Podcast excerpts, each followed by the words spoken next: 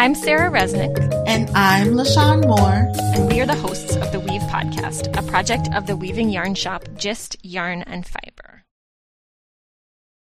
Hello, hi everyone. On this week's episode, I'm speaking with Kendall Schauder. Kendall received her BFA at the School of the Art Institute of Chicago.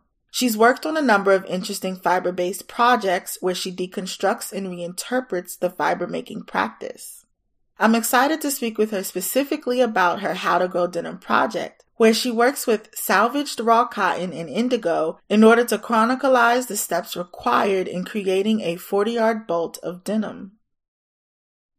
Hello, Kendall. Welcome to the podcast. Thank you for joining us today. Hi, thank you for having me. Can you start out by introducing yourself and telling us about your background, where you're from, and how you began working as a fiber artist?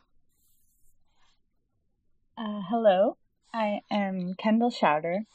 I live in Chicago, Illinois, but I grew up in Houston, Texas, and I moved to Chicago to attend the School of the Art Institute of Chicago in 2012 for my undergraduate. And I have been living here ever since. And really, my time at SAIC was the kind of beginning of me as a textile artist. And can you talk about how you developed your fiber and textile artist skills while you were there? My mom taught me how to sew when I was young and then also taught me how to crochet. And I really kind of refined things when I went to SAIC. I was able to take classes in weaving and machine knitting and able to kind of fluidly move with my curiosities throughout the school. So it really kind of helped me root myself as a textile artist to learn so many different facets that can go into the making of textiles.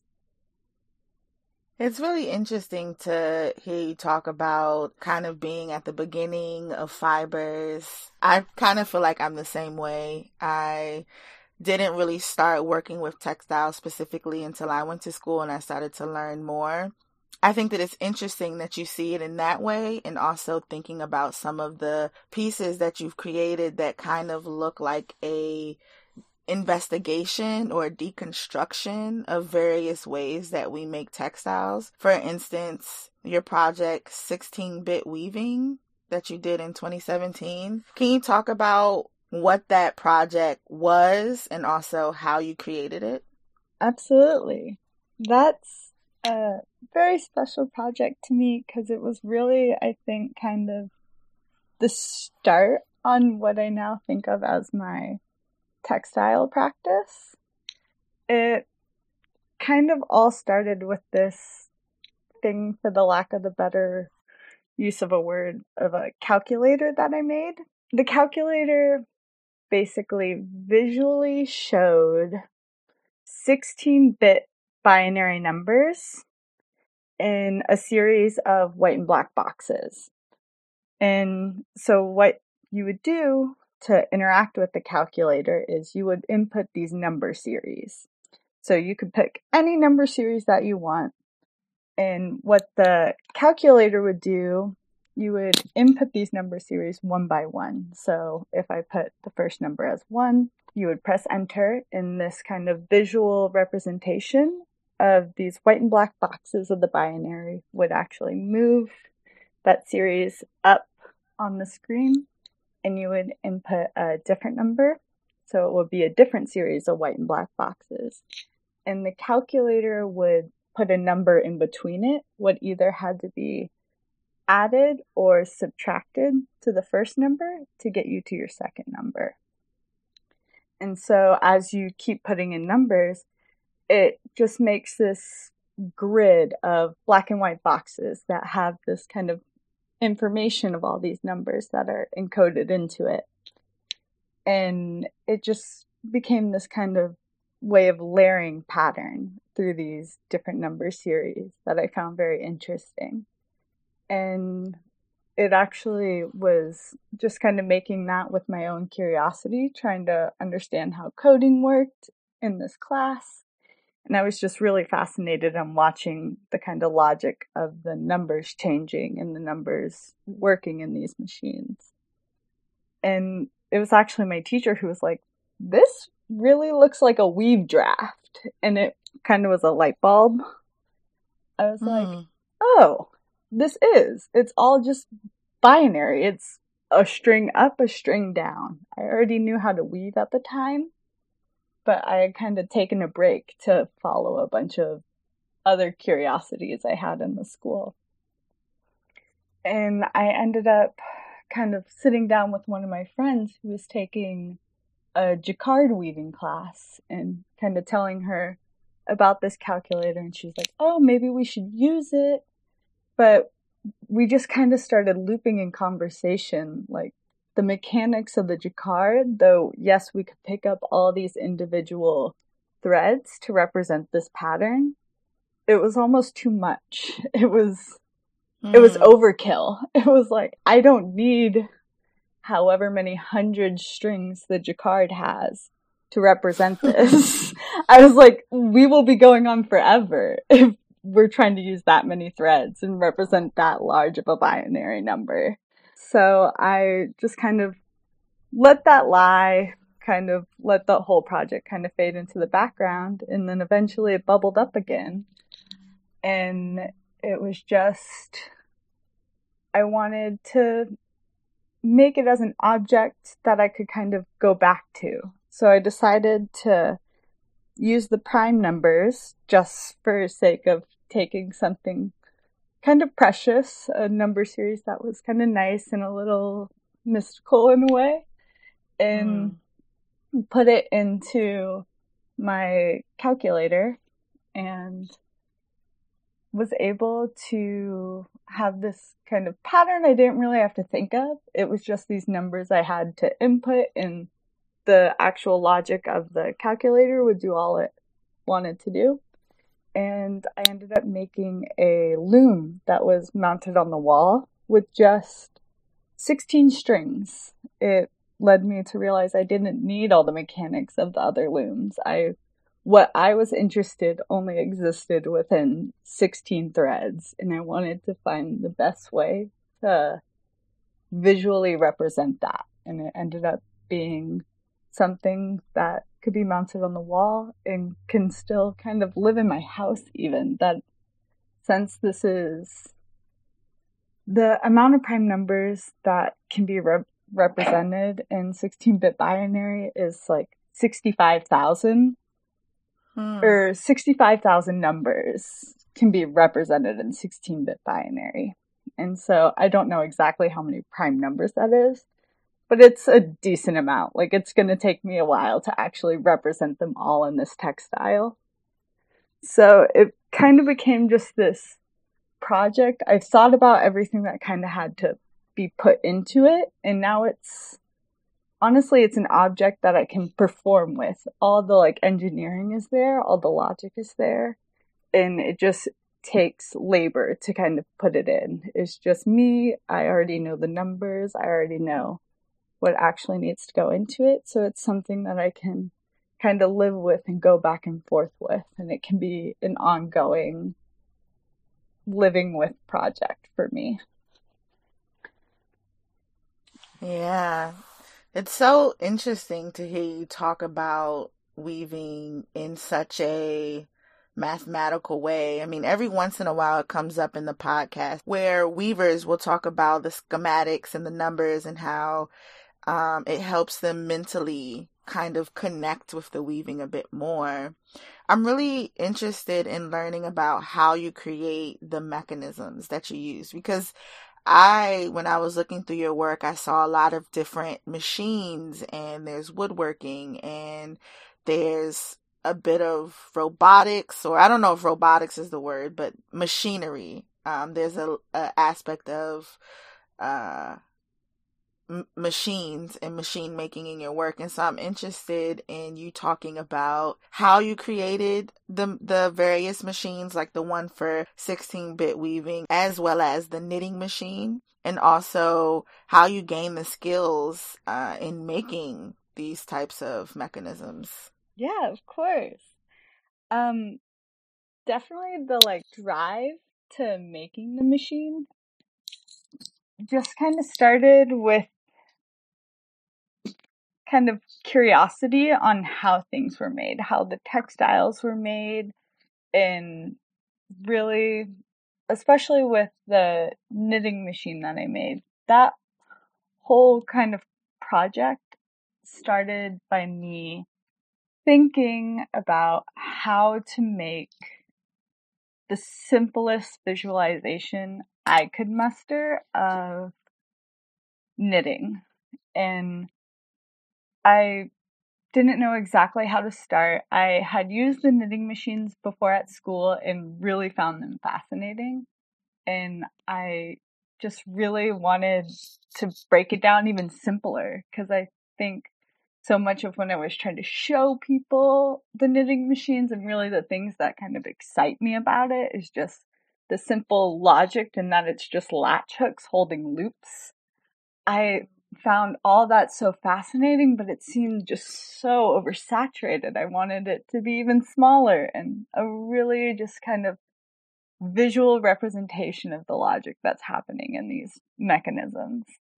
So I just kind of started mulling like how I could make a machine to I started originally just with one knit. Like I wanted it just to be one single knit and just through thinking about how to actually mechanize that it ended up being simpler just to make two knits for the mechanism that I wanted to use, I ended up being able to put the whole thing just on a simple pulley, which is weavers or spinners know pulleys. It's basically all what a spinning wheel is. It's just one big kind of rotational force that rotates something in a circle. So the knitting machine could kind of all, if I used two knits, could all work on this rotation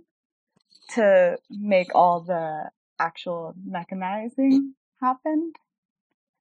And how I kind of learned this, I mean, I did take one mechanics class at SAIC, which really I think helped me kind of formally construct how mm. I was thinking about, especially pulleys using motors and things like that, how you could kind of translate motion in different ways which is, I think, kind of comes into where I start finding all these curiosities. Like, I love the loom, like how we can use different types of forces to implement different types of motion and how we use those as tools and how we can kind of isolate and hone those different facets of the mechanics. And I have to thank my school SAIC because being able to really travel throughout that school and try different woodworking classes, try mechanics classes, it really just kind of let me pick my brain in all different places and it really worked for me. Mm. I mean, they're all very beautiful machines and what strikes me the most about them is how sort of streamlined and simple they are. It's almost like you can see the it's like um when I think of knitting machines, I think of the ones that like we typically use that look sort of like keyboards. And what I liked about your knitting machine was that you can literally see the hooks and see them pulling. And it's very reminiscent of doing it by hand. And so it has this handmade touch to it. I'm wondering if you ever see yourself making machines on a larger scale or kind of continuing to follow this work and making machines that are going to, I guess, make more products in the future, if that makes sense. I don't know if I'm like. No, that totally makes sense. no, because you know, essentially, essentially, you're making machines. You're making knitting machines, you're making weaving machines. And so I'm really curious about how you think about your existence and the machines that you're making in the textile industry, being that we are kind of in this middle ground where industrial knit making and industrial textile making is kind of falling largely because of the cost. And this seems to be a very accessible type of machine. It's it's funny because my machines definitely do have an aspects of mechanics, but so much is kind of drawn from the hand and drawn from me actually working with them. So I think specifically for my art practice, a lot of my machines are kind of personal. They're almost a way for me to visually display what I'm thinking. And mm. I really don't see them as product makers. I see them as kind of visual examples and a way for me to kind of learn about the machines that are in the kind of larger textile environment because now I work at a small scale weaving mill and I work at a weaving school. And I think making these projects and really thinking about weaving in the way that I've come to really enjoy it has made it so I feel a little bit more comfortable if there's a repair that needs to be happen on the loom. I can kind of think in that same way of what does the loom need to do? Oh, this needs to lift, this needs to lower. What are the components that go to it? So, mm. my work being a place where I can kind of learn and develop these skills that I can then take and apply somewhere else in a more industrial or more production oriented space. Mm. Does that answer your question? Yeah. Yeah, it does. It it honestly makes me think about how when I first saw the pieces, I understood weaving and knitting a bit more, if that makes sense. Like oh, I was like, wow, this is so it's it's the, almost like you simplified the process in a way that my mind is able to really grasp what's happening. Um and so yeah, you saying that kind of made me jump to being like, wow, that's so simple. It's it's so simple but yet like super brilliant. Um, Thank you. It's it's a simple like a simple idea can grow into so many different facets and I think that's one thing I really love about textiles. Very simple mm-hmm. logic that can expand in so many different ways.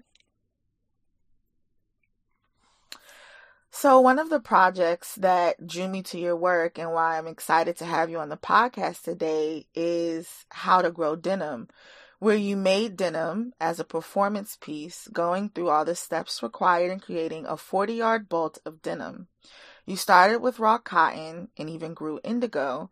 Can you talk about what inspired this project and the process? Absolutely. Uh, one thing is this project is definitely still going on. I'm still cleaning, still spinning, and I'm chugging mm. along. but um, it's funny. I listened to your first podcast when you started at Gist, and you talked about how your whole venture as an agricultural farmer kind of started with an epiphany of you looking at the clouds. And I feel like I had a very similar kind of epiphany moment, but mm. it was a very long winded epiphany. I think it was an epiphany slowly evolving over two years. as slow as my work. Um, it all started, I was in a natural dye class and my teacher, we were transplanting indigo and we were actually at the point where we were having to take out some of the seedlings because it was gonna overcrowd the plot in our little dye garden. And it was kind of hard for me to be a part of. I was a little probably over caring with each of the plants. I really kind of wanted to find a space for them all. I just mm. kind of felt their value in a way. I was like, I would want these plants. I don't want to just kind of rip them out and toss them into the compost heap or something. And my teacher ended up coming over and just kind of scooping up a whole handful and handing it to me and was like, take them home. And I was like, holding this like little pile in like both my hands and was just like excited. I completely left after that. I was like, oh, really? And just started talking to them and walked back into the building and was like, okay, these are mine. And kind of just really started growing indigo from that moment. I took them home and planted them in my apartment and probably that first summer I had maybe 10 plants. Wow. And what variety of indigo was it? I should be able to tell you that. I can look it up. But it is a type of Japanese indigo. And okay, actually so that's probably Persicaria tinctoria. It's definitely Peanut tea, so I think you're on the right track. it's originally came from Rowland Ricketts. If you, yeah, yeah, I'm familiar with Rowland Ricketts, so it's most likely Persicaria tinctoria. Especially if you were mm-hmm. growing it indoors, I would imagine it would be Persicaria tinctoria.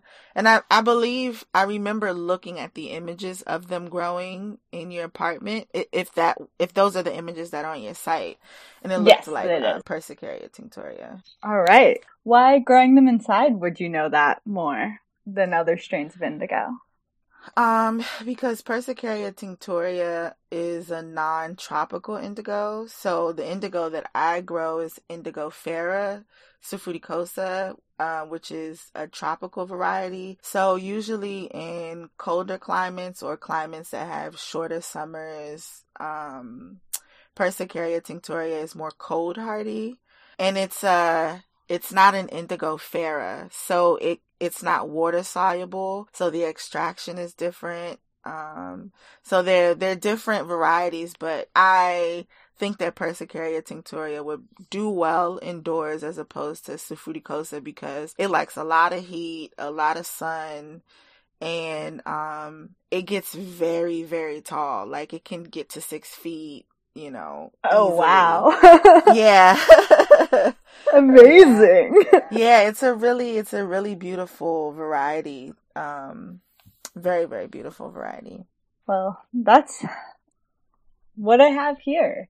And honestly, they loved my apartment. They flourished. I mm-hmm. have very big windows that are have western facing sunlight and they just mm. flourished. My plants got huge that summer and I didn't really know what I was doing with them. I was just kind of taking care of them as I thought they needed. I gave them water when it looked like they needed water and just kind of let them keep doing their thing. And in the end of the summer, they sprouted little blooms and I was just like, oh, look, they have little pink flowers.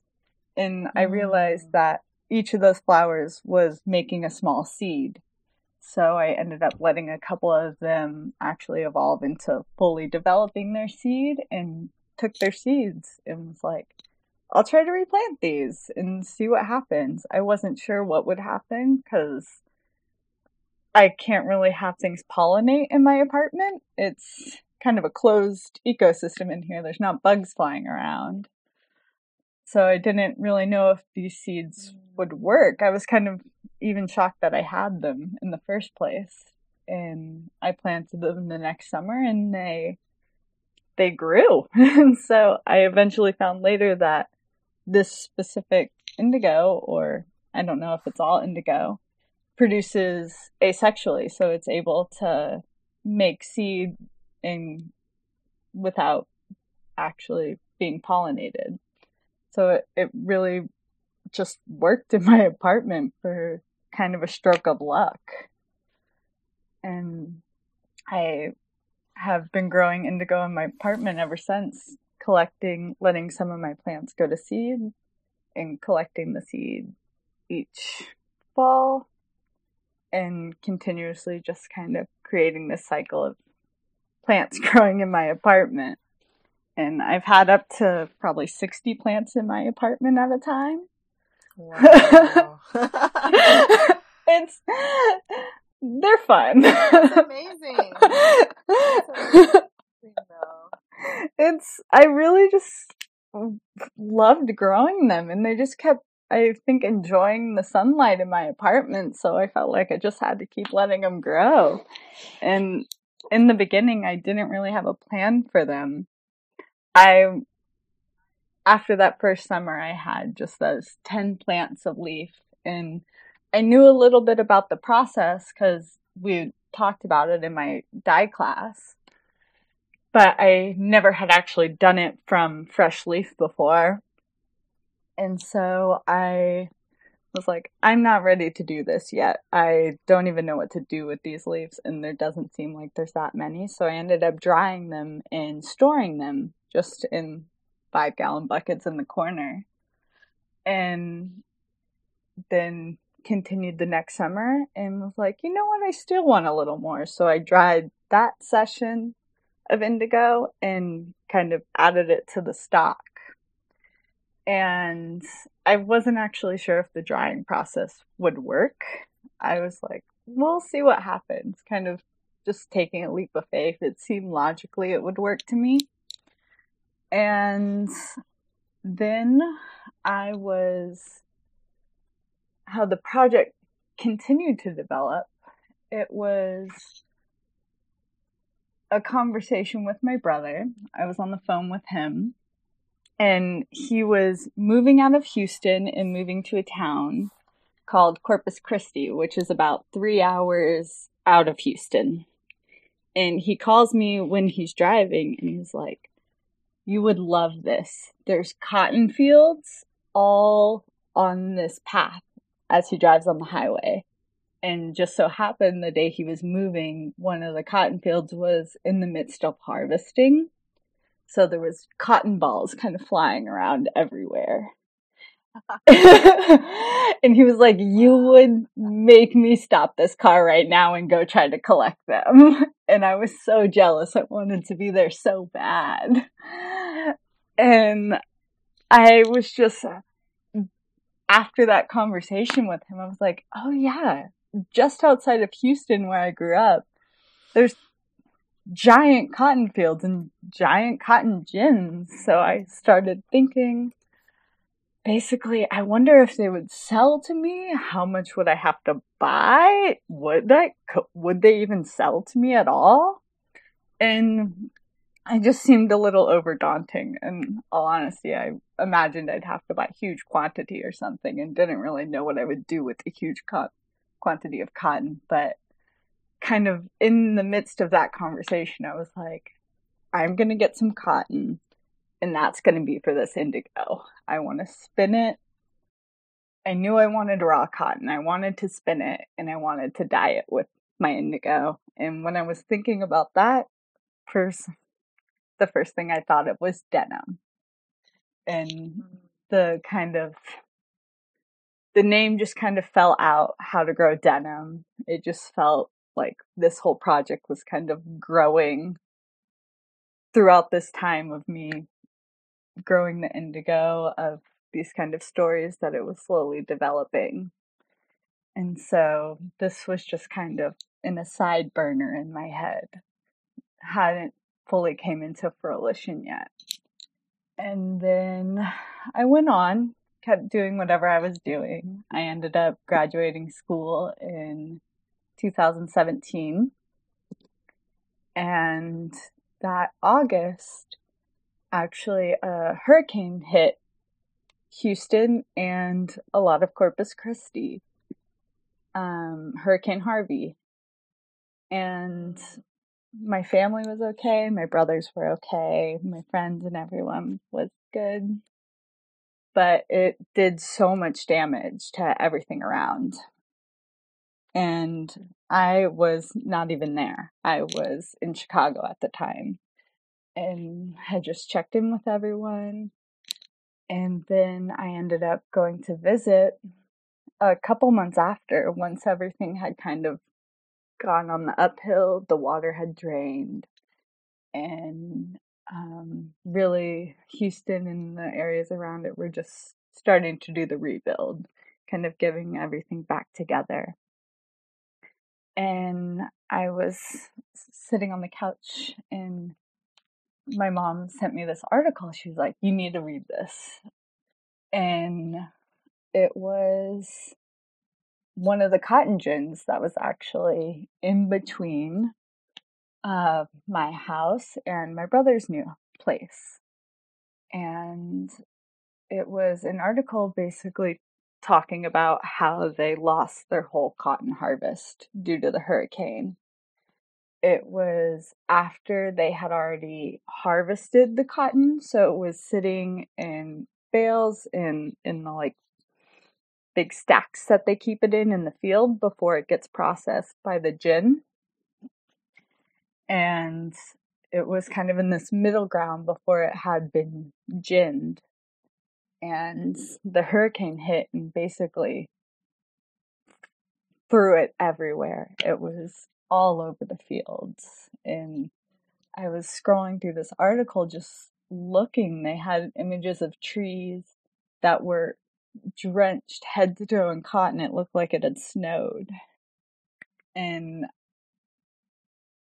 I kept reading on the article, and they were basically like, we can't use any of this. We have tons, however many tons of cotton just simply became unsalvageable after that, and that they didn't really know what to do with it. And I was just like, I gotta try to find a way to get some of it. I was like, I, it felt so hard to imagine so much material and so many things just kind of being crushed at that moment. I was like, I want to, I want to save what I can. And I was like, I don't, I don't even know if they'll still have it. Like, it's been a couple months. Like, what, where would it have gone? And so I ended up just calling uh, it was Bayside Richardson Co-op Gin. So I ended up just calling them on the telephone and was like, I saw this article of your cotton, and honestly, I'd be interested in procuring some. And he was like, Come, take as much as you want, basically. It's just sitting hmm. in our fields. Like, we don't know what to do with it. And I was like, okay, I'll, I'll come on Monday. and so I drove up with my brother, stayed with him for a night, and then drove out to the gin. I borrowed my dad's truck and was just showed up there by myself and was like, hi, like, can I see what ha- like, can I see? And it was just fields of soaking wet cotton. It's still, it had been months and these were still just piles of damp co- cotton. Cause Houston's pretty humid. So every morning we have kind of like a dewy morning. So even in, we have heavy heat, but it wasn't enough, it wasn't drying this out. So it was just piles stacked a foot taller than me. So probably like six feet tall and just yards long and stacks all throughout their field of just this wet cotton. And it was just more material than I've ever seen and could even really fathom of just being there. And so two of the men who worked there came out and just basically helped me start bagging. We were kind of just taking off a somewhat dry layer that was on the top and filling up 50 gallon trash bags and loading it into the back of the truck. trying to take as much as I could. Mm. You after I left, you couldn't even tell I made a dent. like it was such a small fraction of like the quantity of material that was there. Mm-hmm. But now I have more cotton than I even can fathom. But it was so just yeah, it was I really saw a difference in scale at that point and just couldn't even imagine losing that much material and what that all affected. But I ended up just taking what I could and tried to save what I could in a sense and took that back home and basically just laid it out in rows uh, outside my parents' house to dry out in the sun. Because basically the reason they couldn't process the cotton in the gin why it all became unsalvageable was due to the moisture. So it made the Mm. seed too soft. So the gin wouldn't actually be able to separate it from the fiber. The seed would just get crushed in the gin and it would damage the gin in the long run. And not actually take it out and there was no efficient way or economical way to dry out all this material to be able to use it in the scale that they really needed that to happen. So I tried to do it in a scale that I could handle. So I took whatever I could bag by myself and dry out and store in my parents' garage as I could. And it just kind of began from there. I finally had the cotton that I was ready to work with, so I just started taking out seeds at that point and started spinning yarn and, and slowly keeping on going with this project.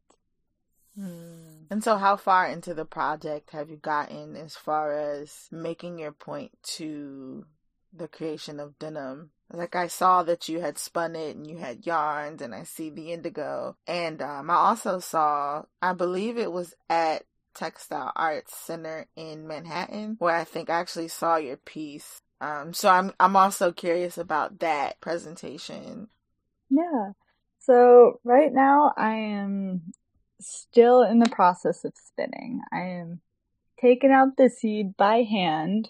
I had toyed with the idea of using a small tabletop gin, but it was just faster really than I needed it to be. Um, it for what it takes me to spin, I can if all the yarn I can spin in a week, I can take the seed out of that amount of cotton in about four hours. So I didn't really need it to be faster of that in a way. I feel Mhm. like after spinning for a week, I can take four hours and just kind of de-seed while trying to multitask or something. And do you spin by hand? I do. So I have two ways. I've been flipping back and forth between a spinning wheel and a drop spindle because I feel like they kind of put my body in two different positions. So it's kind of nice to go back and forth when I'm just kind of continuously chugging along. Mm. and I I really have come to love the drop spindle. I think I get a lot of control with the thickness of the Mhm. yarn. And I like that I can kind of take it with me. I can just kind of put it in my bag if I'm going to the park or if I'm going to a friend's house or something. I can just kind of have a little stash of cotton to spin and just kind of be my own little activity in my bag. Spinning cotton is is really difficult for most people by hand. So I'm kind of curious, do you um, make a, a roving out of it and then spin it, or are you literally like taking pieces and spinning it with your drop spindle? So I'm carding it into like a thin piece of roving. And mm, a lot okay. of people have, I think when I first learned how to spin, I learned how to spin kind of in passing.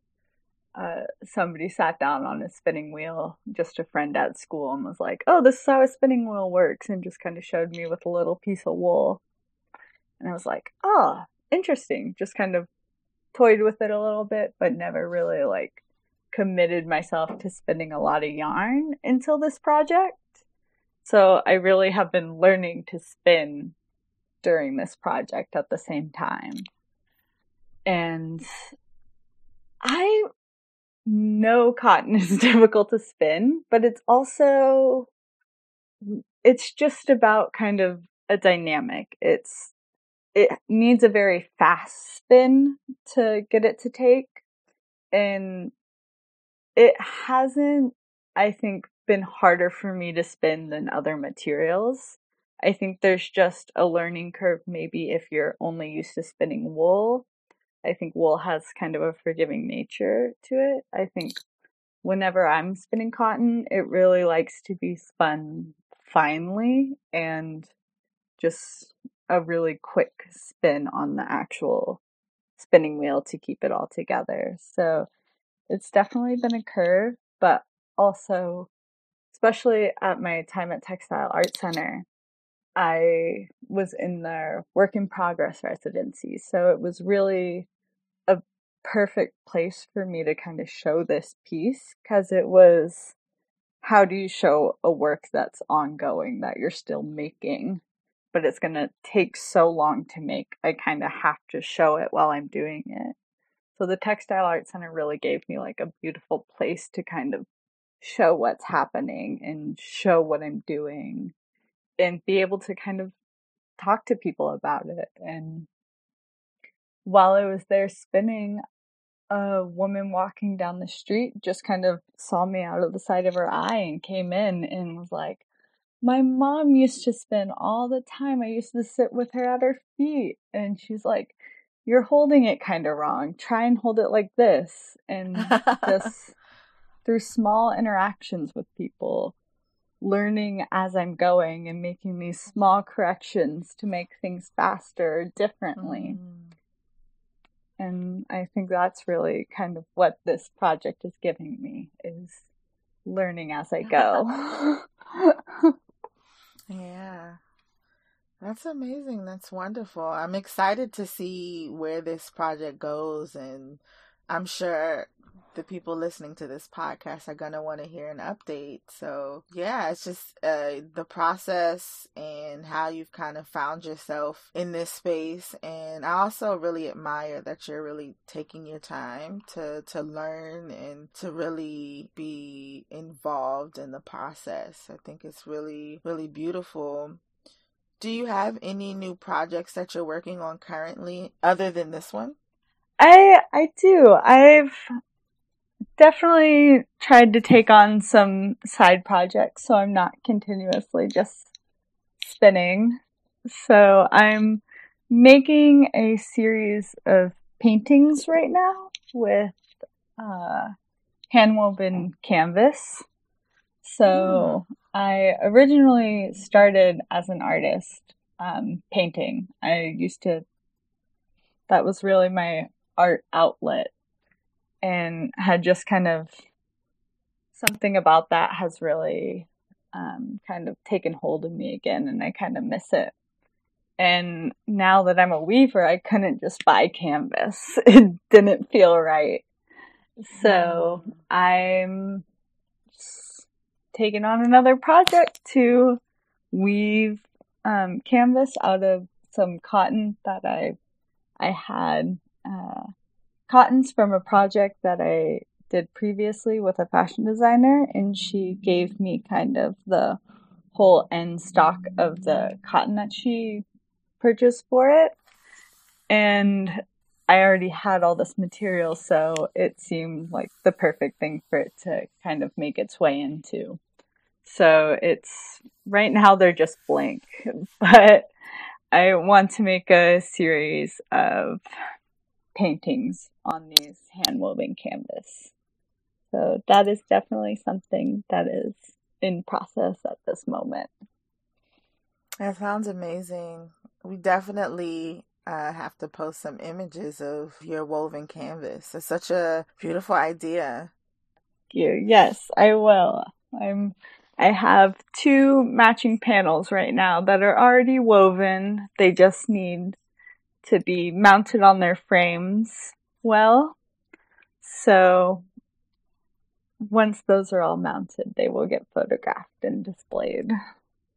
Mm, perfect. And where can people go on social media and the internet to follow your work? Absolutely. You can follow me on Instagram uh, at uncomfortable underscore online. And you can also see my work on my website, which has a link on my Instagram is an easy way to get there. But you can also just go to kendallschauder.com, uh, K E N D A L L S C H A U D E R. Perfect. So before you go, we have a question that we ask everyone that joins the podcast, and that is Do you have any advice or words of wisdom to share with weavers and textile enthusiasts? Definitely be patient. Be patient with yourself, be patient with your material, and trying to learn as you go. It's, I think, things can sometimes get overcomplicated and we can make really like strict standards for ourselves at how fast and how things need to be done in a specific way. But be kind to yourself and give yourself the time that you need to really let things grow. Amazing. Thank you so much. Absolutely. Thank you. That's a wrap. If you're interested in supporting Kendall's work, you can find links to her website in the show notes at www.justyarn.com slash episode dash 120. On next week's episode, I'm speaking with Sydney Gauze, an interdisciplinary artist and adjunct professor in sculpture at Alfred University.